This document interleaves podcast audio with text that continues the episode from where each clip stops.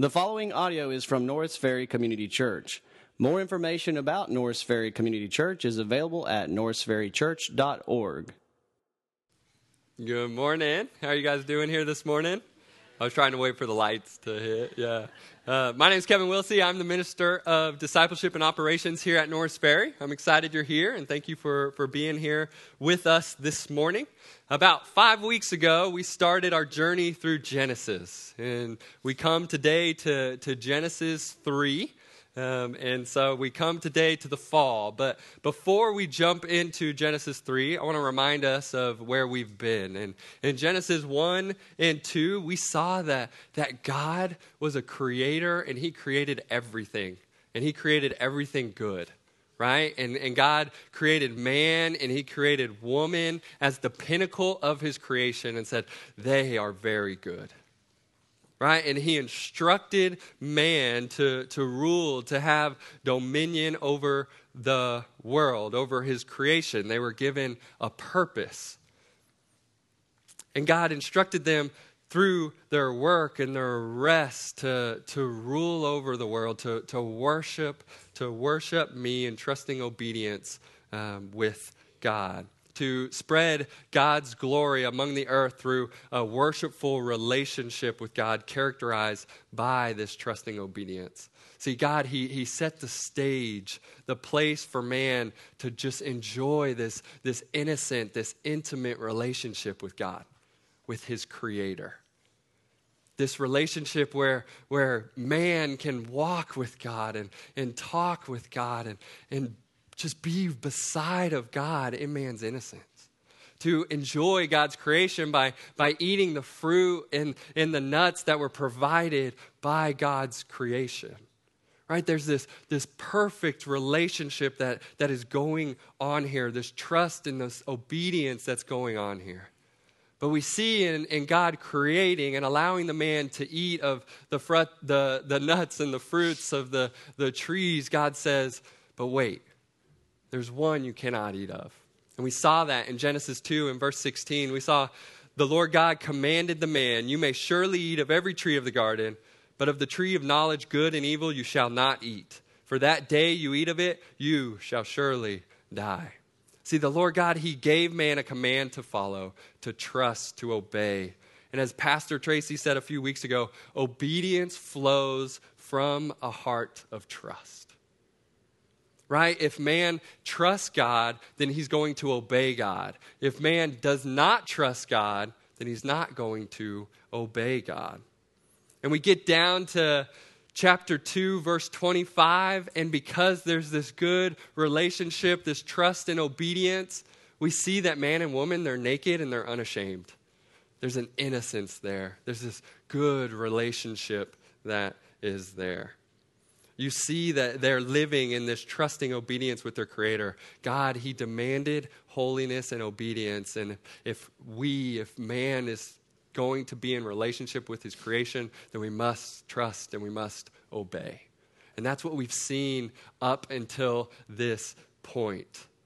But as we all know, that this trusting obedience, this relationship, it, it doesn't last long, right? We come to chapter three, and from the very beginning, we see that they start to question. We see man and woman, they start to question, they start to doubt, and it affects this trust. It affects this obedience towards God.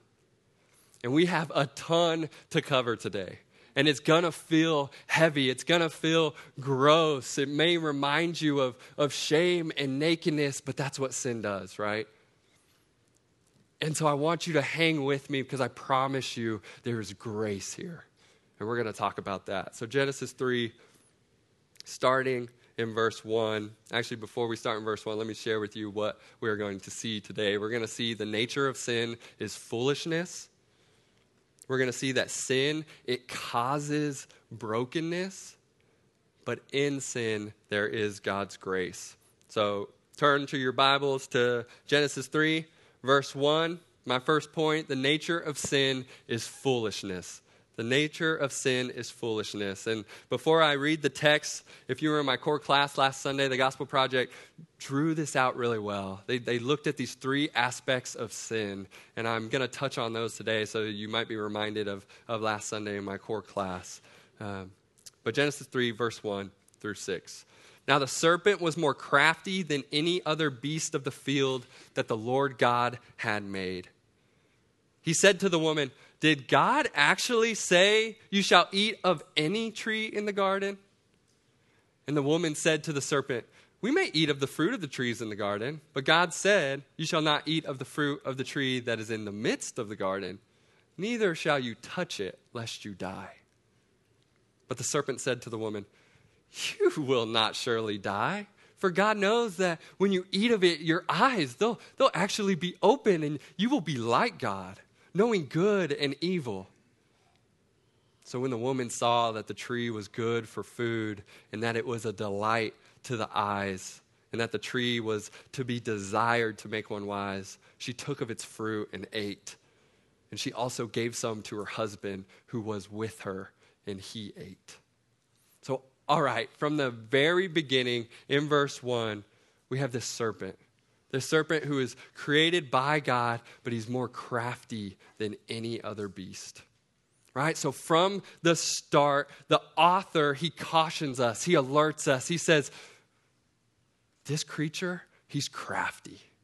That should draw your attention. Crafty, what does that mean? Crafty, is this a good craftiness, a, a bad craftiness? In the Hebrew for there for crafty, it can lean towards a positive or a negative, but, but we soon find out quickly, right after, that the serpent has negative intentions. So, before we go any further, because I know this is a, a common question, I just want to state that the point of this passage is to focus on the origin of sin. And that's what I'm going to talk about today. And that's what I'm going to focus on today is sin and where did sin come from. The focus of this passage is not saying the origin of evil. Okay? So I'm not going to address the origin of evil today, but we're going to focus on why is there sin? Where does sin come from? All right? All right, so let's get back to what the serpent, the serpent said. Um, so you, we are called to pay close attention to what the serpent says. Verse 1 Did God actually say, You shall not eat of any tree in the garden? In that statement, I want you to catch two things. Right at the very beginning, the serpent goes, Did God actually say? So, in that statement, you notice that now the name, the title for God is different. In Genesis 1 and 2, the God has been called, his title has been Lord God up until this point. So, already in the serpent's words, he's saying, and this is what he believes, is that this God, this God is just a distant creator. He's not Lord over my life. He doesn't desire an intimate relationship with me, but he's just a distant creator.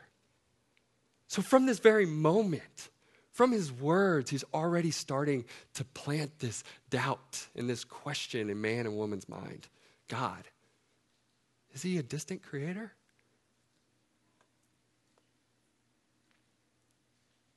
And then we see, second, the serpent's words, the intent, his words. Um, we see the intent to cause doubt in the mind of the woman through misrepresentation. So, next after that, did God actually say, He says, You shall not eat of any tree in the garden? But that's not truly what God says. So, He's misrepresenting what God truly said back in Genesis 2. You see, the serpent, he's robbing God's command from freely eating of trees in the garden. And he's suggesting that the Lord said you can't eat from any of them. So he's almost implying, like, what kind of God is this?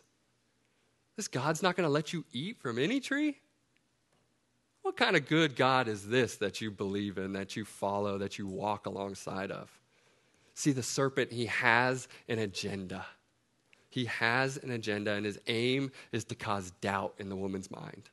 So let's see if it's working. Let's see if this doubt is working. Verses 2 through 5.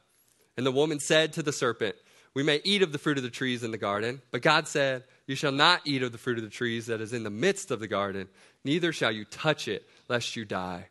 But the serpent said to the woman, You will not surely die, for God knows that when you eat of it, your eyes will be open, and you will be like God, knowing good and evil. See, the, the woman, she does simply correct the serpent's mistakes, but we see something as well very important here. We, we see some unbelief start to creep in because now the woman, she takes the title that the serpent has of God and she says it for herself. She doesn't call him Lord God, but she says God. And so we see this first aspect of sin come into play this unbelief. The woman adopts the same title of God. And she starts to think maybe he is just a distant creator. And she points out still that, that God said they can eat from the trees in the garden, but just not the one in the midst of the garden. But then she goes further and she says, But God said, if you touch it, you will die. But that's not what the Lord God said. You see, she, she takes it a step further and she thinks maybe God is, yeah, a little harsh. He, he's promising the death penalty even if I, I touch this tree. But that's not true. There's already this unbelief that's, that's there, that, that is growing. Now she's questioning this God. She's questioning her creator. And the serpent says, You won't surely die. God knows that when you eat of this fruit, you will become like him and know good and evil. See the serpent, he's driving this wedge. This wedge of unbelief between man and woman and their creator. And he's planting that doubt. He's planting this unbelief in their minds. And he's making them question their trust and their obedience to God. Sailhamer, he says the centerpiece of this story is the question of knowledge of the good. See, the snake implied by his questions that God was keeping this knowledge from them. So the snake is saying, God's keeping this from you. He's keeping something that is good from you, which we see is not true. The serpent's agenda is to cause them to believe that the Lord God does not want what is good for them, that he's actually deceptive and, and selfish. But we know from chapters one and two that God, he's not keeping this knowledge from them, but he's keeping this knowledge f- from them for their benefit, for their good, because he does know what is good. He provided for them everything they need. He provided for them all that was good. And all man has to do is, is trust and obey him. And if they trusted and obey him, then they would receive his goodness and they would receive his blessing. Right? How foolish is it that man and woman they they believe that the Lord God is not good? They have everything they need. They're in an innocent relationship with Him. They're eating these luscious fruits that I'm sure taste better than any fruit that we have today. It might be the same too. But that innocence of the fruit that they get to eat, they get to enjoy this relationship with God. They're doubting God. They had everything they need, but they doubt God's goodness and they doubt His word. And that brings them to the second nature of sin, which is idolatry. And we see that here in verse 6. So when the woman saw, very important, when the woman saw that the tree was good for food, and that it was a delight to the eyes, and that the tree was to be desired to make one wise, she took of its fruit and ate. And she also gave some to her husband who was with her, and he ate.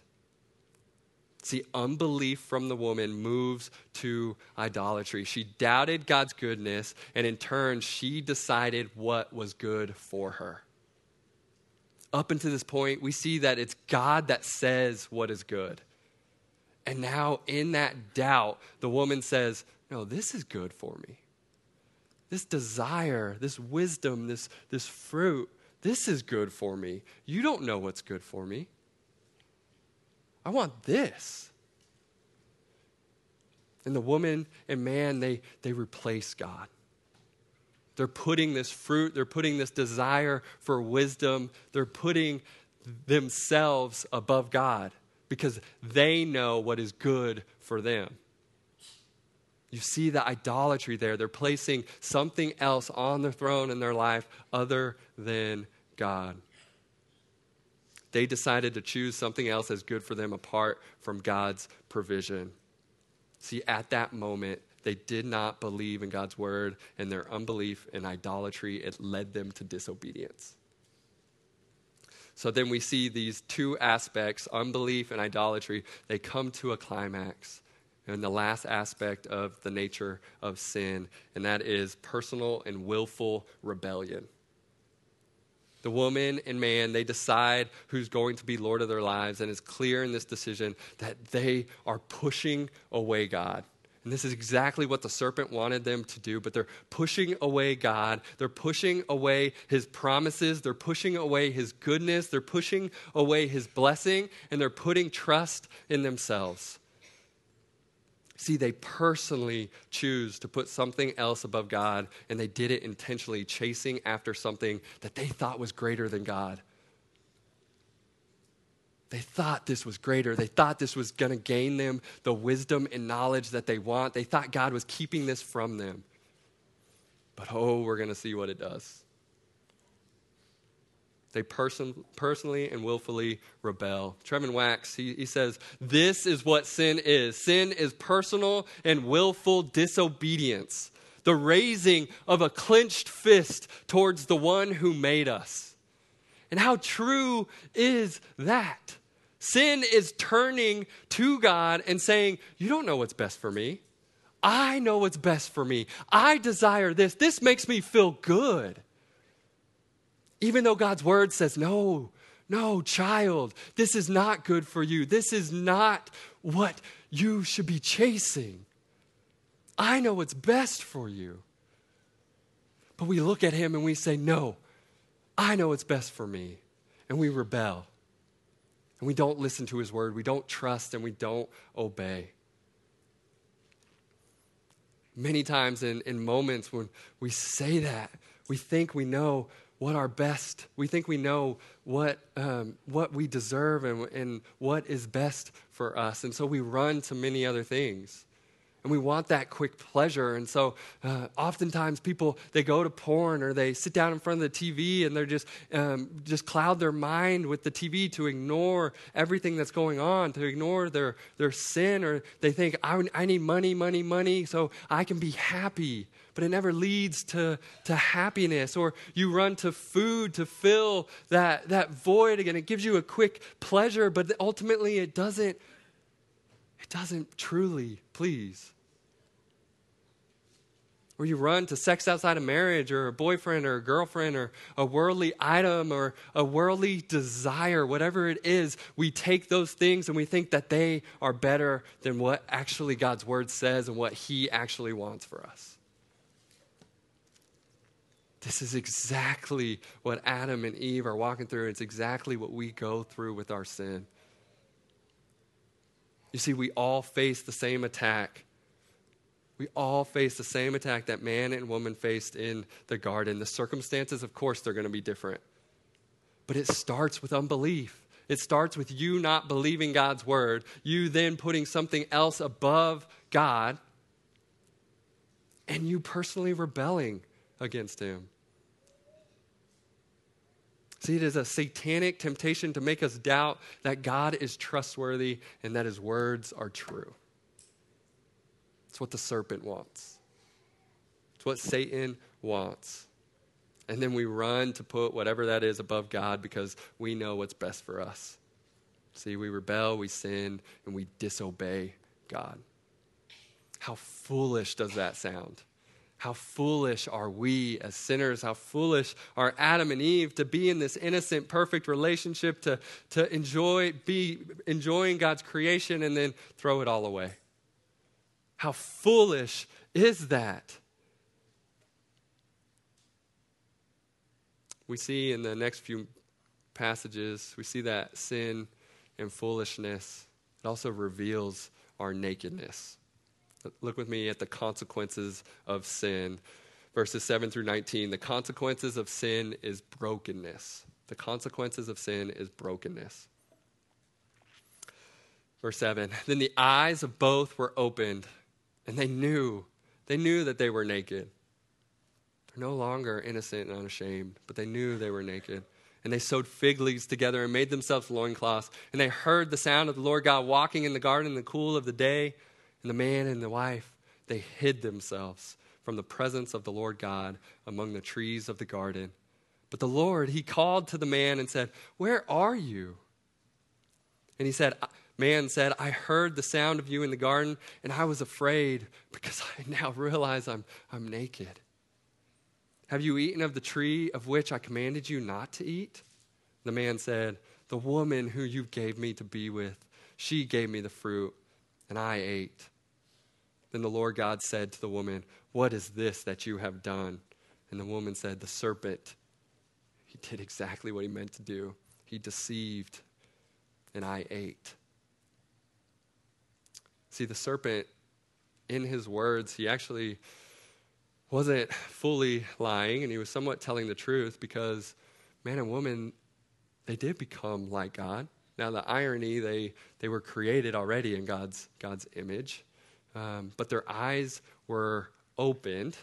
They didn't die immediately, but their eyes were open and they thought they would obtain the knowledge of what is good and evil, and they thought that they would enjoy what is good, right? But when their eyes were opened, they didn't experience what is good, but their knowledge was that of their own nakedness.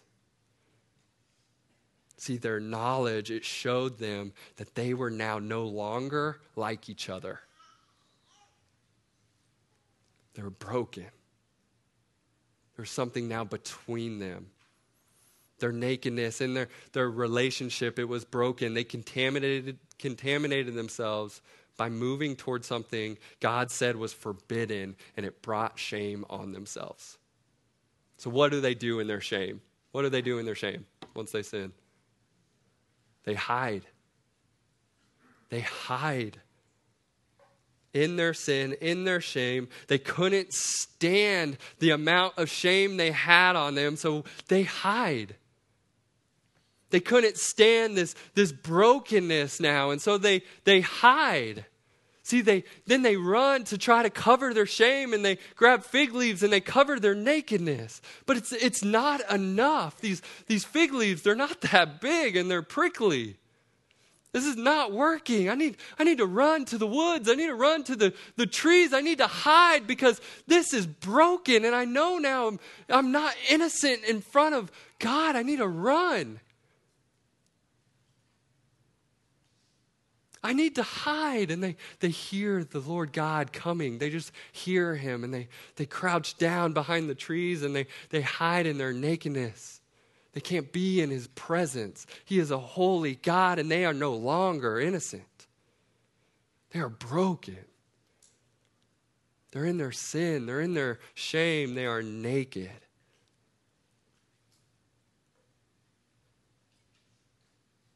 Their disobedience led them to be ashamed of their nakedness. But God, he, he approaches them and He calls them like a father does to a child. And He says, Where are you?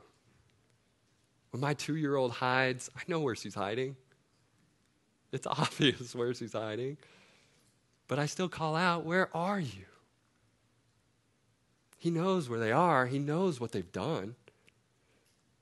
But He calls out and He says, Where are you?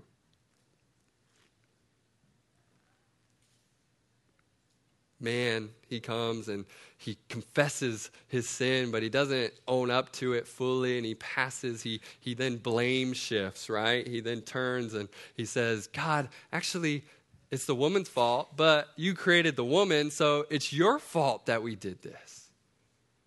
And he blames God for this evil. He blames God for their nakedness. And then he turns to the woman, and the woman says, God, yeah, the serpent, he deceived me. They say, Lord, I'm naked, I'm ashamed, but it's not my fault. And just like they hide, what do we do? We hide in our sin.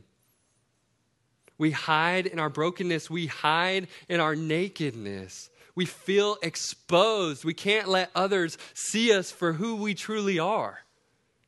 So we hide. These relationships, they're broken. We're going to continue to see that, but these relationships, they're broken. We hide, never being honest about our sin. We compare it to other sin. We make excuses. My sin's not that bad. Yeah, it is. But you feel naked. You feel ashamed. We hide by doing what Adam and Eve did. We, we blame shift. And we say, so and so made me did it. I'm still okay. We hide by, by covering our, our sin, our shame, our nakedness with other things. Right? We say, I cannot stand this shame, this nakedness, my sin, who I am. I'm going to go drink my sorrows away. I'm going to go fill my mind with porn or TV because I'm going to ignore all of what I've done. Or maybe you hide in religion. Lord, I'm going to church. I go three times a week. I find every uh, Bible study going on in town.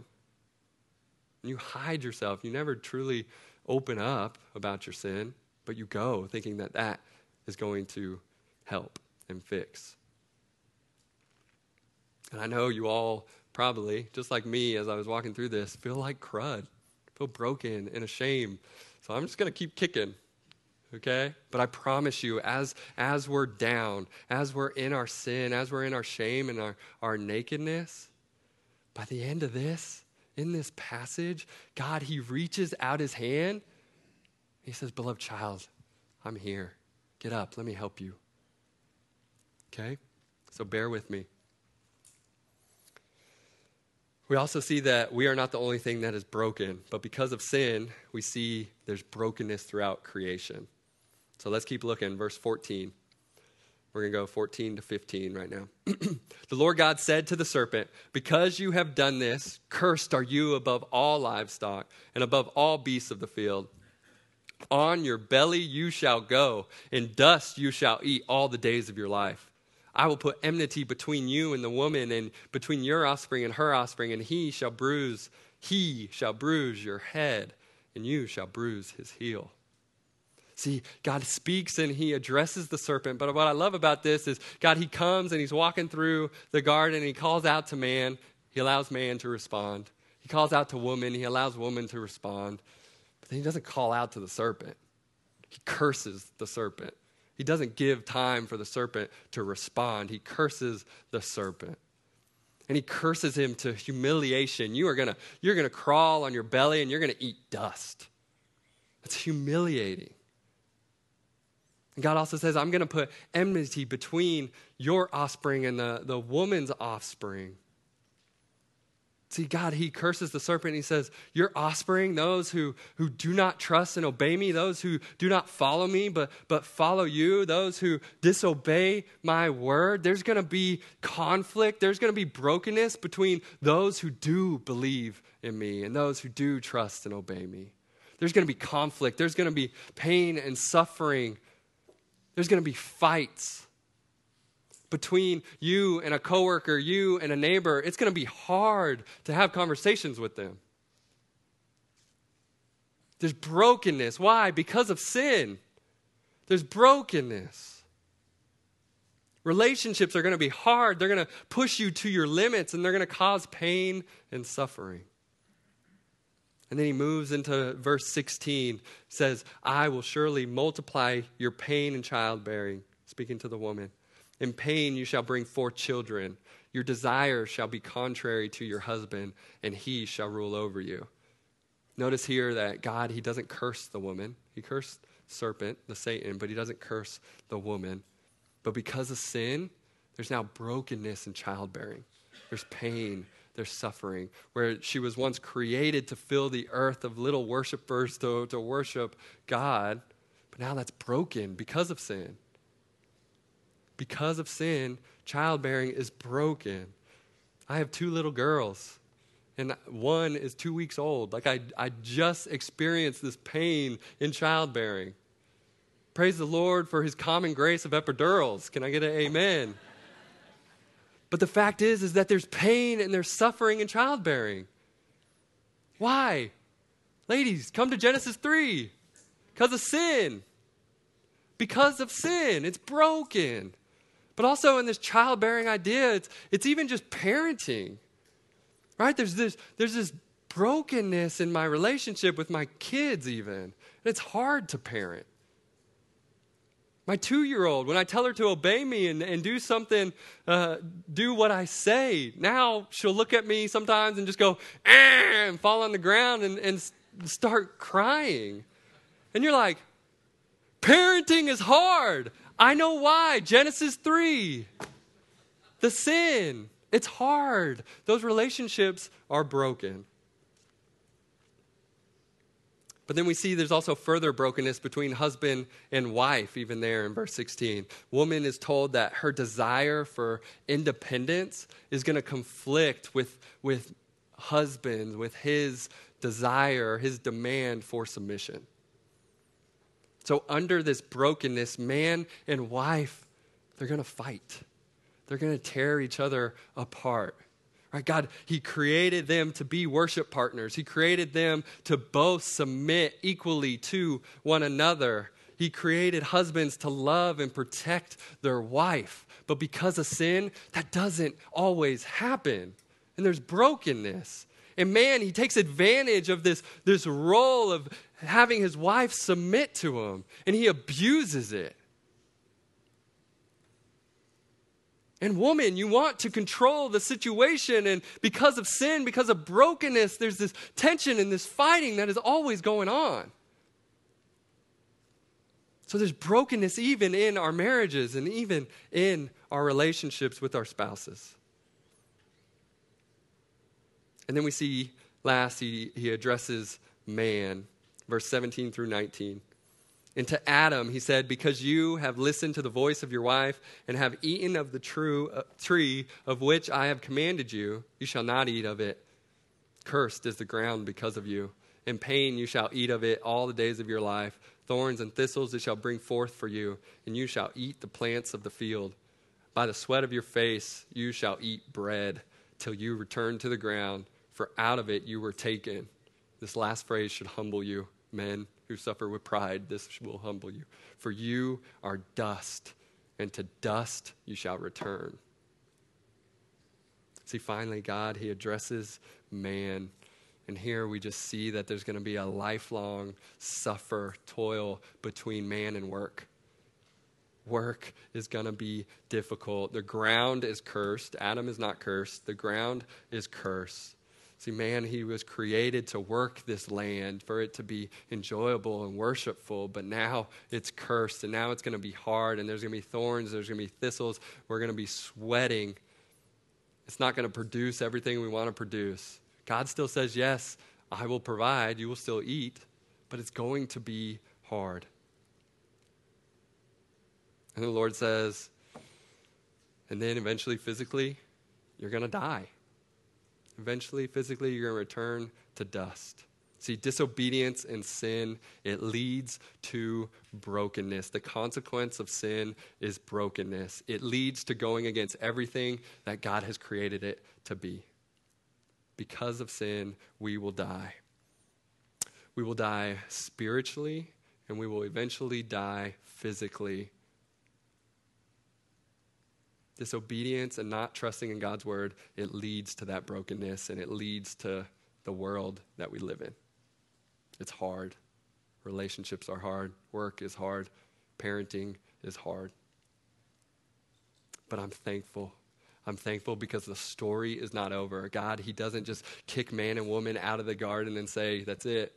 You're dead spiritually, you're dead physically. No, He says, we're about to see, we see God's grace throughout the passage, and He, he comes and He pursues us and He covers us. See, in this passage, He doesn't let us just stay in our brokenness, He doesn't let us stay in our shame, in our nakedness. No, He doesn't. We see God's grace. There's hope in this passage. So, what's that hope? That hope in sin is God's grace. In verse 9, we saw that God pursued them, that God called out to them. God, He came to find them. He knew that they were in sin, but yet He still goes to His creation and goes to His children. He knew that they had caused this brokenness. He knew that they disobeyed, they didn't trust and obey His word. See, it's God's grace. He pursues them. And he comes like a gentle father to his children. He shows them grace, he shows them his love. He could have left them there. We're no longer innocent, we're broken. We separated ourselves from him, but he still comes to them. Even though we're sinners, we're still in sin. God is still here with us. Even though we're ashamed and we want to run, we want to hide, God, He's seeking to restore us. But He can't restore us if we don't confess our need for Him. See, He loves you and He desires an intimate relationship, a friendship with you. He's not this distant God that Satan wants you to think He is. He's not. He's not a distant creator, but He's here in your sin. He is here. He's pursuing you. You're in this room because He's pursuing you.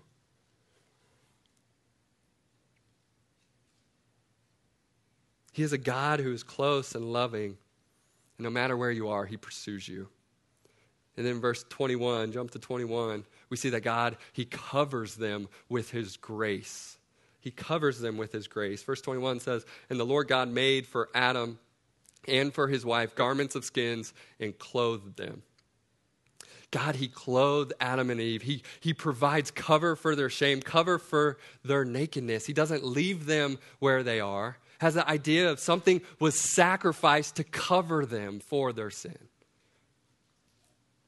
They're covered. Now they can walk in this world, this brokenness, this sin, but yet they're covered. They don't have to hide anymore. In the same way, God, He covers your shame. He provides you, those who believe in Him, with a cover for sin, with a cover for your shame. And this is the grace of God that, that He pursues us, that He's covering us. And this grace, it is throughout the whole story of the Bible, found over and over again. It is the story of redemption and restoration, and it all comes together in His Son, Jesus Christ. See, God's grace is Jesus Christ, and we see it right here in the very beginning in this passage. We see God's grace. Look at verse 15. Talking to Satan, he says, He, he, this man, this man is going to come, my son is going to come and he's going to crush your head. He's going to defeat you and you shall bruise his heel. You're going to think that maybe victory is yours. You're going to hurt him. You're going to harm him. But ultimately, he's going to defeat you. He's going to be victorious over you. Death and sin and nakedness and shame is not going to be any longer because my son is going to cover that with his blood.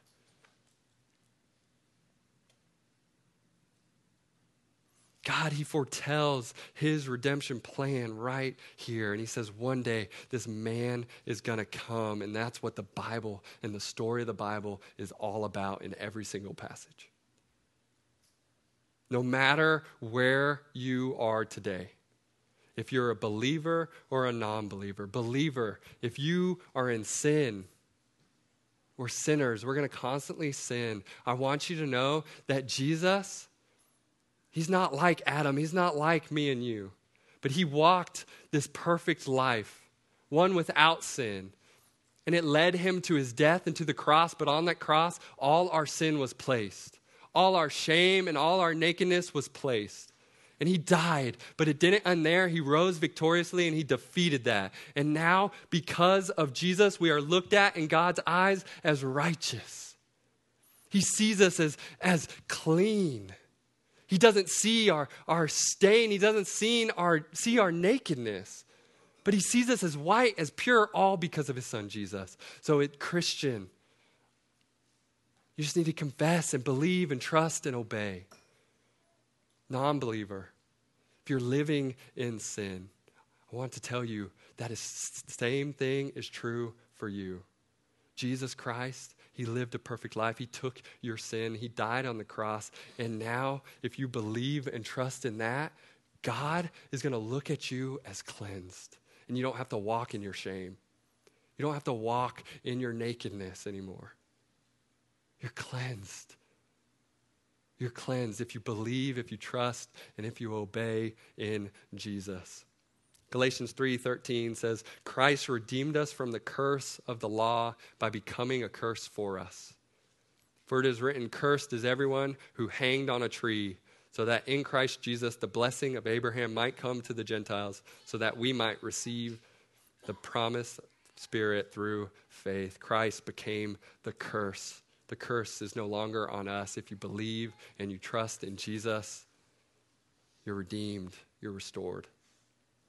David Guzik, he lists um, six points I just want you to listen to. I want you to, to hear and believe. A lot of it is just from Scripture, um, at, mainly out of Hebrews. But he says, Sin brought pain to childbirth, and no one knew more pain than Jesus did when he, through his suffering, brought many sons to glory. If you believe in Jesus, you are the sons to glory. Sin brought conflict, and Jesus endured great conflict to bring our salvation. Thorns came with sin in the fall, and Jesus endured a crown of thorns to bring our salvation. Sin brought sweat, and Jesus sweat, as it were, great drops of blood to win our salvation. Sin brought sorrow, and Jesus became a man of sorrows, acquainted with grief to save us. Sin brought death, and Jesus, he tasted death for everyone that we might be saved. The band's going to come up now as I close, but we're about to sing a song, Hallelujah for the Cross. Hallelujah for the cross. In verse 3, it says, All my shame was met with mercy.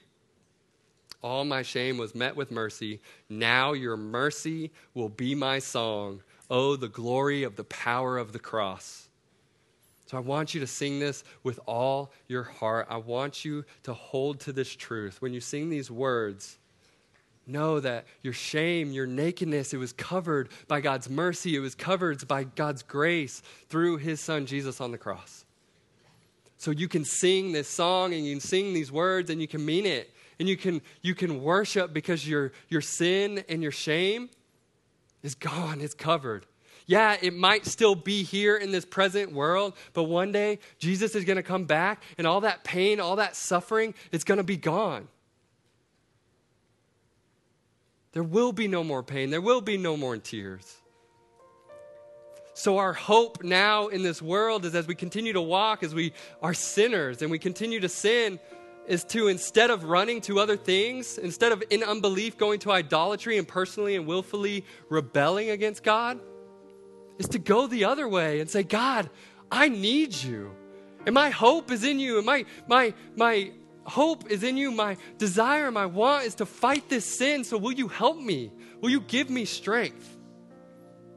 And I promise you through his son Jesus, through your trusting and obedience to God's word, that he's going to give you hope. He's going to give you strength to persevere until the end. Let's pray.